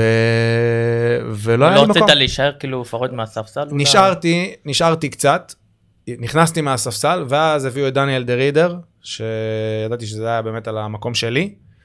ואמרתי, אם אני, אני חייב לשחק בשביל לחזור לעצמי, כי אני לא יכול להיכנס מהספסל חמש דקות, עשר דקות, רבע שעה, זה אני לא, אני לא מרגיש שאני צריך לשחק, אני צריך לשחק. ועוד לא הרגשתי גם 100% מבחינה פיזית, וגם כשעברתי לבני יהודה, לקח לי כמה וכמה משחקים עד שחזרתי לעצמי. הייתי בן 30, זה כבר היה באמת, אה, ההתאוששות היא לא אותה התאוששות, שאתה חוזר, אתה לא, אתה לא 100%, אתה עוד חושש, כל תנועה היא לא זה, ושוב, הגוף שלך לא בין 26, 22, 24, שאתה, שאתה יכול לעשות את הדברים שעשית, כבר המהירות היא לא אותה מהירות, היציאה מהמקום כבר לא התגובה. אותה, זה התגובות, הכל, והרגשתי שאני צריך לשחק בשביל להחזיר את זה. אתה בתור שחקן שרואה שלאט לאט פתאום עוד מתיחה ועוד פציעה ועוד זה, אתה ניגש למישהו, לאיזה בעל מקצוע, אתה אומר לו, איך אני מונע את זה? הרי הייתי כוכב, ועכשיו אני כאילו מושבת כאילו מדי, כאילו לעיתים קרובות. קודם כל, אה, אתה יודע, זה, זה משהו ש... אולי יודע, לא- משנה משהו ב- באיך שאתה חי, בתזונה. קודם כל היה לי מאמן שעבדתי איתו באמת בערך מהתקופה הזאת, שעבדתי איתו אחרי זה מגיל, באמת, הוא עשה לי את השיקום ש... מהפציעה הזאת והלאה, לכל פציעה שהייתה לי אה, בעתיד. אמ, וש... שמע, מה כמה, זה ש... כמה זה היה גם פריבילגיה שיש לך מאמן משלך לדברים האלה, או שהרבה חושב הסתמכו על הקבוצה?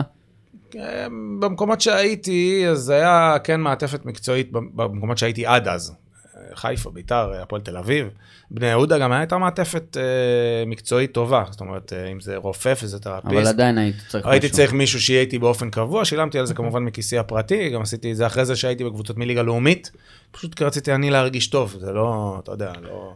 אה, וזה חלק מהמשחק, אתה יודע, שהגוף מתבגר, והפציעות, וההתאוששות היא לא אותו דבר, ולא המצאתי שום דבר, אתה יודע, כולם מתמודדים עם זה, וגם אני, לשמחתי, הפציעות לא היו כאלה, אתה יודע, לא צולבת, חס וחלילה, כל מיני דברים כאלה שהשביתו אותי לשנה או שנתיים, ששחקנים גם עוברים את זה, וזה גם חלק מהמשחק.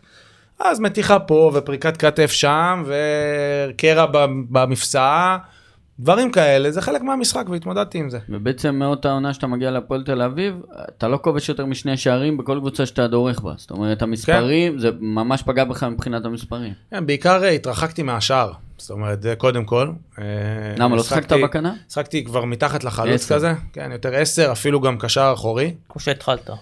אה, כן, כן, בדיוק, באמצע המגרש, וגם זה דרש ממני, ה- ה- מה ש- מה אחריות שיכולתי לעשות, גם. בדיוק, מה שיכולתי לעשות בגיל 26, את הספרינטים האלה לרחבה, וחזרה וזה, כבר לא יכולתי לעשות בגיל 31, 2, 3. אז מצאתי לעצמי איזשהו מקום במרכז- השדה, גם באמת נהניתי יותר לסדר ולנהל את לנהל. המשחק יותר מאשר לסיים את ההתקפות. ובאמת שם עשיתי איזשהו מעבר, אה, משהו כמו גיגס, אתה יודע, ש... כן. היה חורך את האגף, ואז בשנים האחרונות שלו שיחק יותר באמצע, ניהל את המשחק וזה, ונהניתי מזה מאוד, מאוד נהניתי. היית בבני יהודה, זה היה בדיוק אה, בני יהודה נגד מכבי חיפה ב-2010. כן. כן. מה היה הרגע, מה- הרגשת באותו רגע? בני יהודה נגד מכבי חיפה? אמ, מה הרגשתי באותו רגע? אני חושב שעלינו למשחק הזה עם, עם ממש שום לחץ, זאת אומרת, אה, עלינו למשחק הזה ב, ב, עם ממש, אמרנו בוא נשחק כדורגל וניתן להם כאילו לעשות מה שהם עושים, ובלי, בלי להתייחס אליהם בכלל. היה לי חברים עוד כמובן במכבי חיפה, אז דיברתי איתם תוך כדי המשחק, וממש דיברנו על זה שהם היו כדי? מאוד לחוצים, מאוד לחוצים, לחוצים עם משקולות על הרגליים.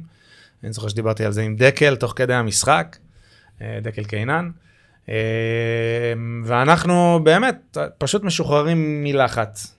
שיחקנו כדורגל, והכל גם התחבר כזה, קדוש, רן קדוש לקח כמה כדורים שאם היו נכנסים אז כנראה שהמשחק היה באמת הולך ל-3-4-0 לטובתם, אבל פתאום הם החמיצו ועוד החמיצו, ופתאום הלחץ גובר, ואנחנו משחקים כדורגל לאט לאט. אני חושב, זוכר שבסוף המשחק כבר ממש היה לנו קל, זאת אומרת, הם היו, הם היו גמורים. והיינו יכולים לנצח את המשחק הזה. בוא נגיד שאם היינו חייבים לנצח את המשחק הזה, אני מאמין שהיינו יותר עם אחריות לנצח אותו. אה, פשוט היינו באמת מאוד משוחררים, שיחקנו כדורגל, וזה הוביל ל- ל- ל- למה שזה הוביל. ואתה כאילו שמחת או שכאילו גם הקבוצה שהיית כאילו חלק מהם בתחילת העונה? אה, לא זוכר ששמחתי יותר מדי, לא היה אכפת לי, כאילו, אתה יודע. לא כבר- היה מענק אליפות מתגלגל לא. כאילו? לא. לא, לא, לא היה, לא היה שום מענק. אתה יודע, שמחתי בשביל החברים שלי בהפועל תל אביב, שעדיין אה, הייתי בקשר איתם כמובן. מכבי חיפה גם, שמרתי על קשר עם סייז, אם הם היו זוכים אז הייתי שמח בשבילם. אני הייתי בבני יהודה, אתה יודע, לא מתעסק ביותר כן. מדי. כן, אתה יודע, לא התעסקתי בזה יותר מדי, במי לוקח אליפות. ואז העונה אחרי זה אתה עובר למכבי פתח תקווה, נכון? כן. איך זה כאילו הרגיש כאילו ליריבה עירונית, כי אתה מזוהה עם הפועל. אה, אני אגיד לך את האמת, לא, זאת אומרת, עברו הרבה שנים מאז שעזבתי כן, את הפועל פתח תקווה, כן. בדיוק, עשר הוא שנים. לא חשב שיזכרו לו את זה זה כבר נשכח. כן, אתה יודע, זאת אומרת, שחקתי שם אמנם חמש שנים, והן היו נהדרות וזה, אבל זה היה כבר לפני עשר שנים, וכאילו לא, לא ייחסתי לזה חשיבות, אתה יודע, אני מסתכל על כל מעבר שלי בתור, זאת אומרת, בצורה נקודתית, זאת אומרת, איפה אני נמצא בנקודת זמן הזאת, ומה המועדון הזה יכול להציע לי, ומה אני יכול להציע לו, ו- ומה ההצעה, ופה ושם. וזאת ההצעה הכי טובה שיכולתי לקבל בזמן הזה, ולשם הלכתי, ממש לא חשבתי על הפועל פתח תקווה, על קבוצה אחרת, לצורך העניין. איך היה שם? אה, אני מאוד נהניתי, אה, אני מאוד נהניתי, הייתה לנו קבוצה טובה. אה, טל בן חיים, עומר דמארי, עומר גולן, דני פרדה, מורן מגמדוב, קובי גנון, אורי אוזן, סליחה ממי שלא הזכרתי, אבל באמת אחלה קבוצה. אה, שיחקנו כדורגל טוב, אהבתי אסי משיח, חייב להזכיר אותו. אה, שיחקנו כדורגל טוב, היה לנו חדר הלבשה שנהניתי בו. אה, שמע, זה מועדון קטן, מועדון קטן, שיחקנו באצטדיון רמת גן בזמנו, שאני מאוד נהניתי, מאוד אהבתי, מאוד אהבתי את האצ- את האצטדיון הזה.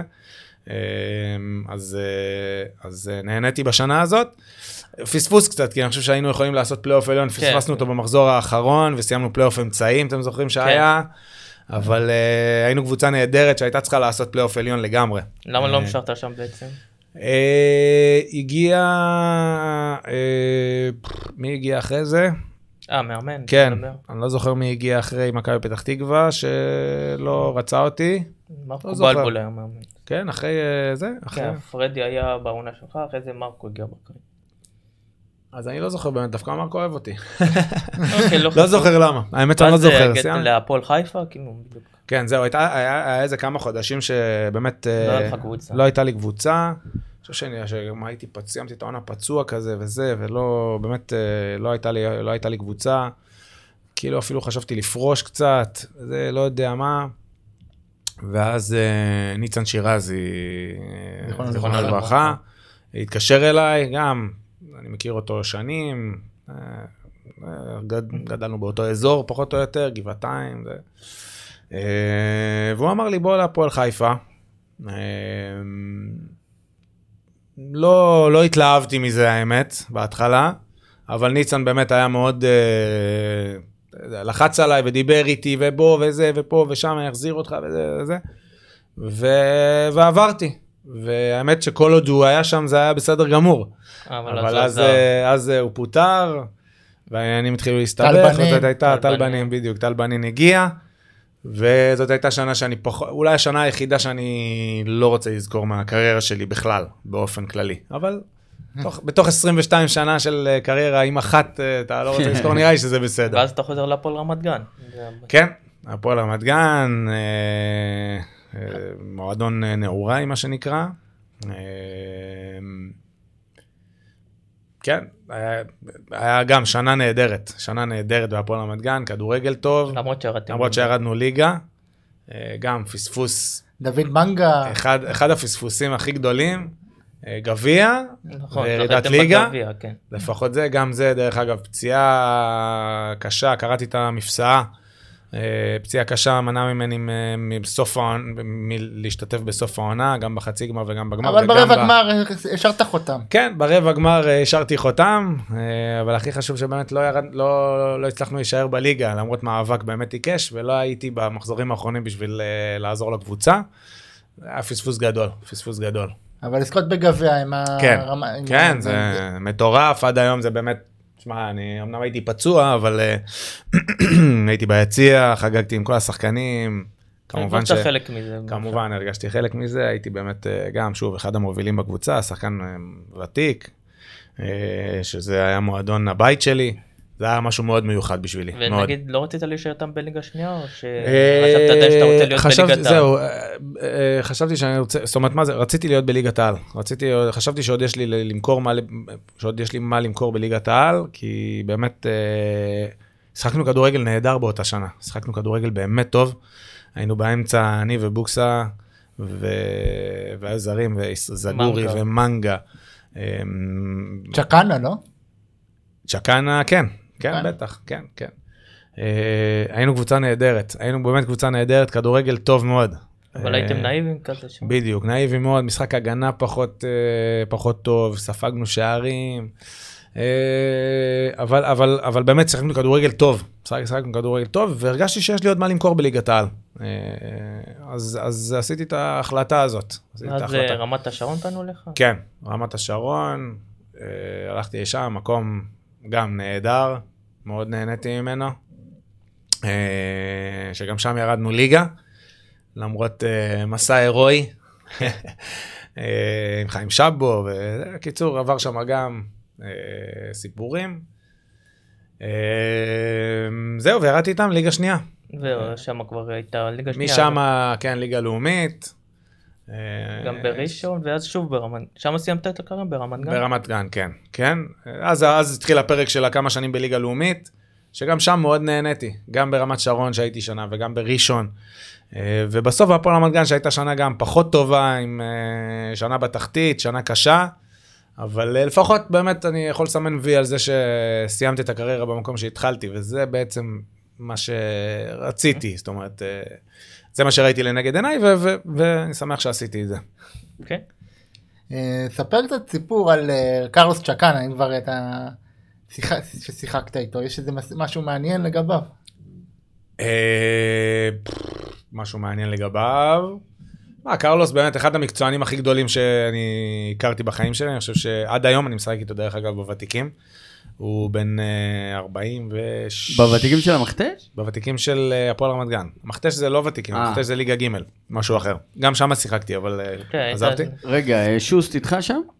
גם, גם שם וגם שם, כן, גם בוותיקים וגם ב- במכתש. אני במכתש כבר לא נמצא, זאת אומרת, עזבתי, אבל בוותיקים של הפועל רמת גן, קרלוס, אחד המקצוענים הכי גדולים, משחק חמש פעמים בשבוע, כל יום, מקצוען, עובד, חדר כושר, זה זה, הוא בן 43, הוא רץ מטורף, באמת. הוא משחק בשתי המסגרות, ועוד, ועוד במסגרות אחרות.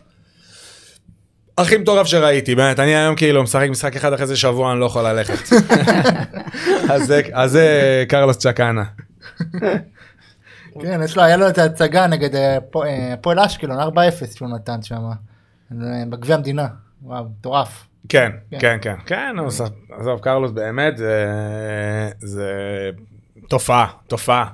אוקיי, בוא נעבור קצת לתפקיד שלך היום. כאילו, רגע שפרשת החלטה שאתה רוצה להיות מאמן?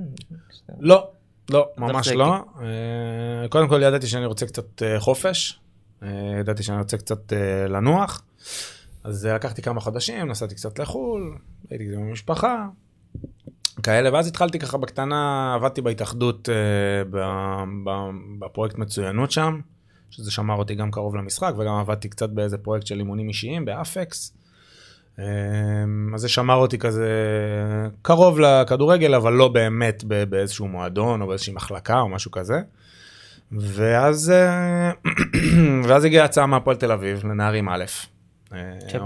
עומר בוקסנבאום. חצי שכנע אותי, מה זה חצי? שכנע אותי לקחת את הזה, כי לא ידעתי באמת אם אני רוצה לאמן. אמר לי, אם אתה רוצה, זה יהיה המקום המושלם בשבילך, וזה, אתה תהנה, ופה ושם, וזה וזה. וזה באמת היה ככה, זאת אומרת, אה, התחלתי, ו- וזה פשוט שאב אותי.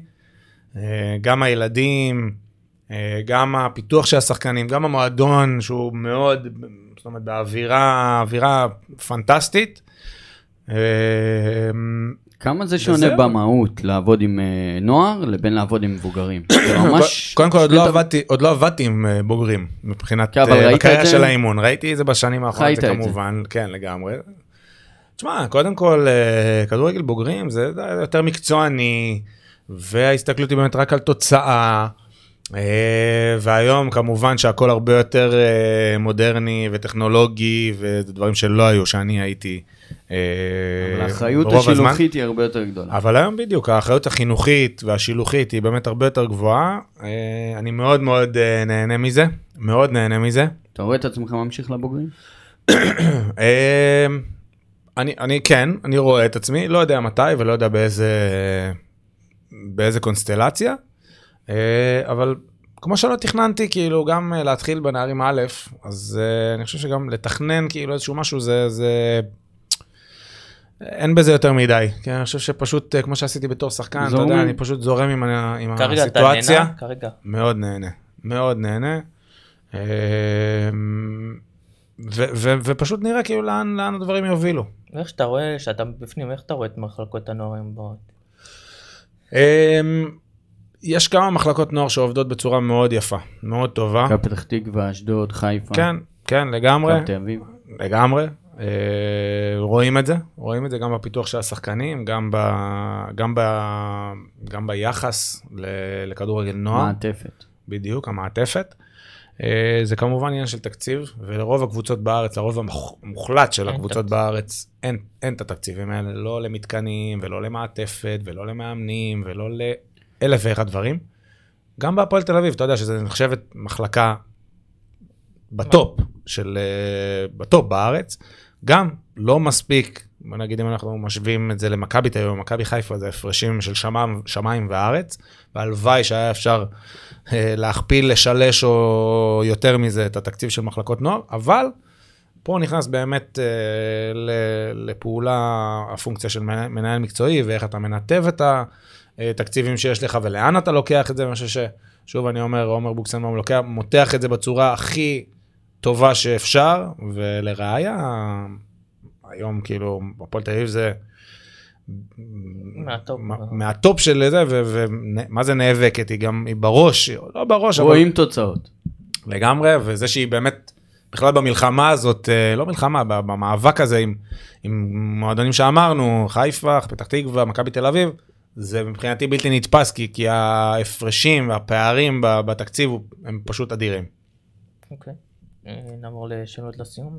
אוקיי, אז איתך אה, יש כמה שאלות של הקהל. מהמם. האם יש משהו שאתה מתחרט בקריירה? אה, כן, אני מתחרט שלא שיחקתי באירופה. כן. אה, היו לי- היו לי הצעות אה, בכל מיני תקופות בקריירה. איזה- אה, מה הייתה הכי רצינית, הכי קרובה? ההצעה הכי קרובה שהייתה זה היה מגנק בבלגיה. אה, שזה ממש הבשיל לאיזשהו משהו. אה, מי היה. הסוכן?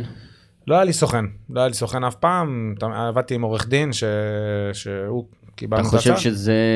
לא, ממש לא. מתי זה היה רק? באיזה... בין? אה, בש- בין השנה הראשונה לשנייה שלי בביתר מה ירושלים. זה לא, אה, מיכאל? בבית"ר הם. מוציאים שחקנים שאתה... לא, אבל לא יכול... זה לא היה לא- אז. לא- זה לא לא- נראה הגיוני. זה לא היה אז, אז זה לא היה ככה. אה, מי שרצה להגיע אליי, הגיע אליי, אתה יודע, התקשרו אליי סוכנים, אתה יודע, יש לי הצעה מפה, סבבה, חותם לך על מסמך, אם אני מקבל את ההצעה מפה, אתה מקבל את הזה. חתמתי ככה עם עשרה סוכנים. כן. אתה יודע, מי שרצה להגיע אליי, הגיע אליי, אתה יודע. אין לי, לא היה לי סוכן שעובד בשבילי לא. נטו ודוחף וזה, לא היה, ש- לא היה את זה. לא היה את זה. תחשוב שאני כאילו הייתי, ב... שאני הייתי בביתר ירושלים, היו שני שחקנים, שני, שניים, שלושה שחקנים כאילו בשנתון שהם יצאו לאירופה. לא היה את זה, אתה יודע. היה, קטן יצא קצת וחזר, אחרי זה ברדה, יוסי בניון כמובן, אתה יודע, אבל לא היה, כאילו, כל השחקנים שאני הייתי בביתר ירושלים. היה עידן טל, היה נג'ון גיא, פה אחד, שניים, זה רק כמו הכוכבים היום. הכי גדולים של זה, לא, אתה יודע, היום כל שחקן באמת אה, בינוני ומטה יכול לצאת לבלגיה, לרוסיה, לטורקיה.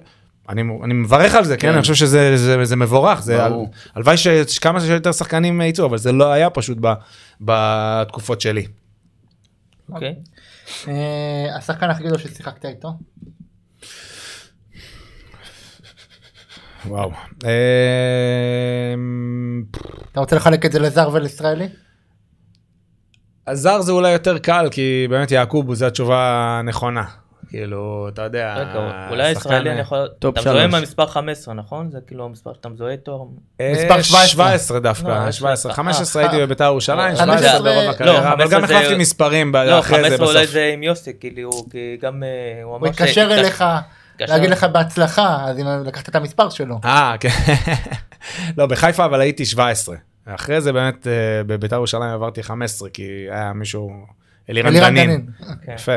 אלירן דנין היה 17, ואני לא, אתה יודע, לא עשיתי יותר מדי סיפור כן, ועניין הוא- ממספרים. אחרי זה כל האמונות טפלות זה לא מה ש... ממש כן. לא, אחרי זה עברתי בכל מקום שהייתי, אז אה, איזה מספר שהיה, אז לקחתי, אתה יודע, פתאום ברזה הייתי 21, אחרי זה 20. יש בקיצור, זה- כאלה לא עניין שזה... אין, בל כן. יעבור. כן, אצלי זה לא היה העניין. אז השחקן הנבחר יעקוב בועזר, כי באמת, אה, שחקן, אתה יודע, שאחרי זה נתן יותר מ-100 גולים בליגה האנגלית. והישראלי? הישראלי, גם עם זהבי. זה גם מתחלק, אה, כן, שחקתי עם זהבי לא, כמובן. בן. שלו. אבל בן זהו, בן גילו של זהו, בניון. יוסי, אני אבחר את יוסי, כי באמת, אה, אתה יודע, גם שחק חיים רביבו ואייל ברקוביץ', אבל הוא לא בשיא שלהם. שחקתי עם יוסי בן לכל אורך, והוא גם באמת בן גילי, ועשינו ביחד טירונות, ושיחקנו בנבחרת הנוער. אני אבחר את יוסי, הוא עשה את הקריירה, בלי ספק הוא עשה את הקריירה הכי גדולה. אפשר להתווכח, שחקן הכי גדול, יותר, זה- יותר, פחות, ברקוביץ', זהבי, כן. רביבו, נימני, לא יודע, אתה יודע, עם כל אלה כן. שיחקתי. אני אבחר את יוסי בניון. ובוא נדבר שנייה על הנבחרת טיפה, כאילו אתה מרגיש שילוב, שלא איבדת את רותם בנבחרת? כן, כן, מרגיש את זה לגמרי, אני חושב ש... אמ, בשנים שכאילו הייתי בטופ של הכדורגל הישראלי, אז uh, הי- הייתי צריך להיות גם עם יותר הופעות וגם יותר משפיע בנבחרת. כמו שדיברנו על מאמנים שהיה לי איתם כל מיני clashes כאלה, אז אחד מהם זה היה דרור, דרור קשטן. דרור קשטן, שאני, שוב, לא הסתדרתי איתו, כבר, כבר זה היה מעבר, כבר באמת העידן הזה של הרס"רים, שהיה זה אני כבר... אה, לא, לך. היה קשה לי עם זה, היה קשה לי עם זה, והוא היה באמת מאוד אה, strict, מאוד קפדן, מאוד אה, זה, היה, לא, לא התחברנו, לא שידרנו על אותו גל. אה, כן, גם, uh, זהו, אני אקח על עצמי את האחריות הזאת. אבל. מה השאיפות שלך כמאמן? האם אתה רוצה, רואה את עצמך כמאמן בוגרים? uh, התייחסתי לזה כבר, אני, כן. שוב, אני לא, לא, לא פוסל. לא פוסל שום דבר, אין לי, תכנ... אין לי תוכניות כאלה או אחרות כרגע. לי יש שאלה קצת מכשילה, היום זוכרים אותך יותר כאח של זה מפריע לך? אה, שאתה- קודם כל, אני, אני מה, מה, ברחוב שאני מסתובב, אני לא, אני לא מרגיש את זה. זאת אומרת, לא, יש... יותר אה, זה- ציבורית. קבל. אהבה מכל להיות. הקהלים. כן, אין לי בעיה. אה, לא. אהבה, גם שנאה. לא, אתה מרגיש אבל שהיום לא, פחות סתם, זוכרים אותך מבחינה פוליטית, כאילו, אנחנו מדברים. לא, אתה מרגיש אין לי, אין לי שום בעיה עם זה, ההפך, אני גאה אה, במה לא, אתה מרגיש שאחותי עושה. שפחות זוכרים אותך כשחקן יותר אח של... לא, לא יודע, אני לא נדרש לשאלה הזאת, זה לא לא- לא מעניין אותי כל כך, האמת. בקשר לפוליטיקה, ידעת לא להכניס את זה בקריירה שלך. אה, לא, אני חושב שגם השיח- הפרדת. אני חושב שהשיח הפוליטי היה פחות, היה בווליום פחות נמוך בתקופה שלי. זאת אומרת, ברור, בחדר הלבשה היינו מדברים על זה המון, בכל מיני תקופות גם ב- ב- בחיים של המדינה. מלחמות, טרור, איזה, כל מיני כאלה. תמיד היית מרגיש עוף מוזר, אבל... כן, הייתי מרגיש, אבל אתה יודע, אני, אין לי, אני, אף פעם לא הייתה לי בעיה להביע את דעתי, להתווכח, לדבר, להתדיין, הכל בסדר. כמובן שזה היה קצת שונה, שאני, הדעות שלי, אבל זה בסדר גמור, אין, שום, אין עם זה שום בעיה. חדר הלבשה זה מקום נהדר לפיתוח של אה, דיונים ושיחות, ומהבחינה הזאת כל קבוצה שהייתי לא הייתה שונה. ובקשר להיום, שוב, גאה באחותי, גאה במה שהיא עושה. לא מרגיש אתה- עם זה אה, נוח, אה, כאילו לא בנוח כאילו- שזה. עלה כאילו הסיטואציה הזאת, האם בכלל לשתף, האם שחקני כדורגל צריכים לשתף בדעות הפוליטיות, מה מהי דעתך פה? זו שאלה באמת טריקית, אתה יודע, מורכבת. בתור אחד גם שמחנך נוער. לגמרי, אני, אני כמובן בעד שכל אחד ישתף כל דבר שהוא זה, ואני לא בעד אה, לא להתייחס לפסול. לדברים וזה, אבל מהצד השני אני מכיר את המטריה דינמיקה. פה, בדינמיקה, בארץ. פתאום מישהו אומר משהו, ואז קופצים עליו בקהל, מהיציע, אה, אמר ככה, אמר ככה. אז שכל אחד באמת יבחר מה שזה, אני במקום שלי, אין לי שום בעיה לדבר על כל דבר, וטוב לי עם זה. מי שמרגיש שהוא לא יכול להתמודד עם התגובות, או עם איזשהו לחץ שהוא יקבל מבעלים, ממועדון, מקהל, מרחוב, לא יודע מה, אז שלא ידבר, וזה בסדר מבחינתו. והשאלה האחרונה לגבי זה, האם אתה רואה בכלל אה, אופציה שאתה מתפתח לאנשהו בנושא הזה? התשובה היא חד משמעית לא. אוקיי, נראה לי אפשר לסיים עם זה. למרות שענית על זה אבל בכל זאת נשאל מכבי חיפה עם הקמפיין המרשים באירופה למרות שלא זכתה באליפות היא הקבוצה הכי גדולה שהייתה פה. אה, אה, אמרתי, אמרתי את זה, קודם כל, אה, לא יודע, אני- קשה לענות על זה, כי למשל סתם, אני זוכר את מכבי חיפה בעונה 93-4, אוקיי, שמבחינתי זה היה- השיא שלי בתור התעניינות בכדורגל, זה ב- בתקופה של גיורא שפיגל, כן. עונה ללא הפסד, זה, זה הייתה הקבוצה גם איזה, אם אתה מדבר על קבוצות שאני, שאני כן, כאילו אתה שיחקתי בהן, כן. כן. דיר סער. אני אבחר את הקבוצה הזאת, שהיא הייתה קבוצה יותר חזקה. מבחינת שמות, אין שום ספק, ומבחינת כישרון, אין שום ספק שהקבוצה של אה, ליגת האלופות הייתה קבוצה מפחידה. מבחינת החוסן והחוזק שאני הרגשתי בקבוצה, זאת הייתה קבוצה של אה, 2005-2006. אוקיי. אוקיי. אז אה, אוקיי, נראה לי זה נסיים פה. אז מיכאל, תודה רבה שבאת. תודה ושיהיה לך לכם. בהצלחה בהמשך בתפקיד שלך החדש. תודה רבה. אגב, תודה צריך לכם. להגיד, גם אה, אני, באופן אישי, מאוד נהניתי לשמוע אותך מפרשן משחקים. זה היה. יציאה מה... כאילו, אתה יודע, זה עדיין בתוך העולם הזה, אבל זה היה כיף לשמוע. כן, אני עדיין, אה, עדיין עושה את זה. כן. אה, מפרשן כמובן, נהדר. בצ'רלטון, כן, נהנה מאוד. תודה רבה. תודה. גם בזה. תודה, תודה תודה רבה. רבה, תודה.